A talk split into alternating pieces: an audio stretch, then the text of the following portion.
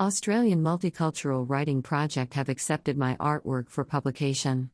This is a validating experience for me as I still consider myself to be an emerging author-artist.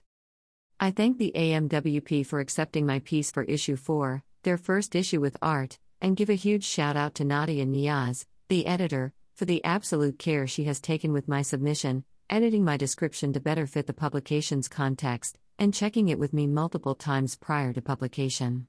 Such diligence has ensured that what is published reflects me as an artist, and my work is a unique piece. I know that she will have taken equal care with other contributors and treated each of us with the same kindness and professionalism. A tribute to her work. I am impressed with the AMWP publication, which I have only recently discovered. I have subscribed to their newsletter so as not to miss any more of this treat. One piece of background information required, to support my submission, was an audio description for their visually impaired readers. The whole ethos of this online publication is inclusive and inviting. I am also, for the first time, joining the privileged ranks of people who are paid for their passion. Thanks to the Australia Council for the Arts, every published contributor to AMWP is remunerated.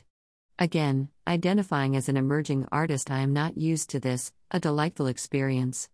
My previous exposure to ACA has been as a consumer, reading books which have been funded by their writing projects.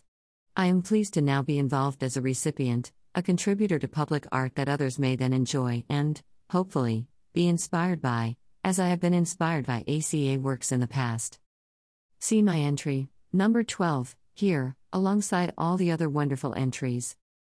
https://australianmultilingualwriting.org/issue4. Read AMWP's Facebook page, which has special features.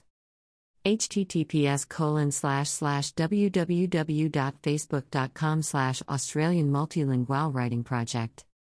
And read their tweets at Twitter, @Multilingual. Oz. Enjoy.